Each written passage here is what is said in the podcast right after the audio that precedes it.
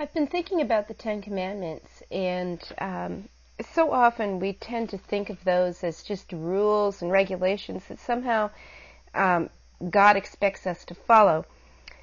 But really, they are very precious and special guidelines for life.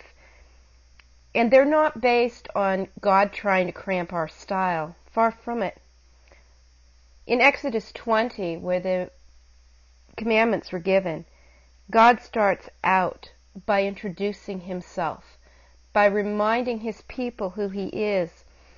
And he's speaking, of course, to the children of Israel, who these commandments were given to in the first place. And he says, in Exodus 20, verse 2, "I am the Lord your God, who brought you out of the land of Egypt, out of the house of bondage."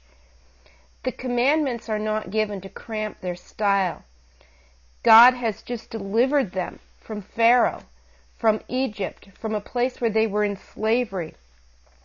In fact, when God first sent Moses, and Moses went to Pharaoh, Pharaoh made things even worse for the people of Israel, and the Israelites didn't think they were ever going to get free, but they did, and God worked marvelously and amazingly, and fought against Pharaoh's gods and set the people of Israel free by his mighty hand and his mighty power.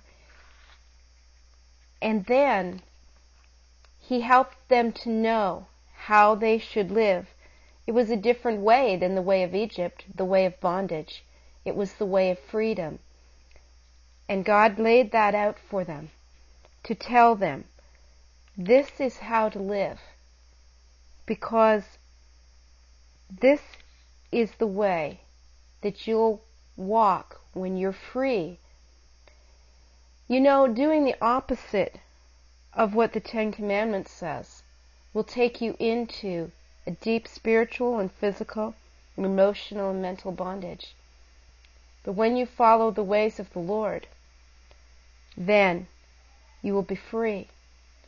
None of us can do this. None of us can keep those commandments on our own, and certainly keeping the commandments will not ever save us. The Word of God is very clear about that.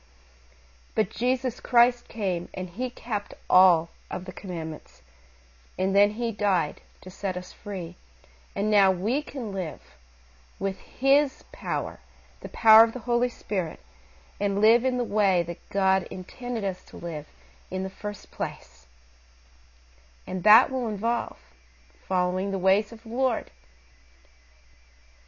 Not by our own strength, not by our own power, but by his.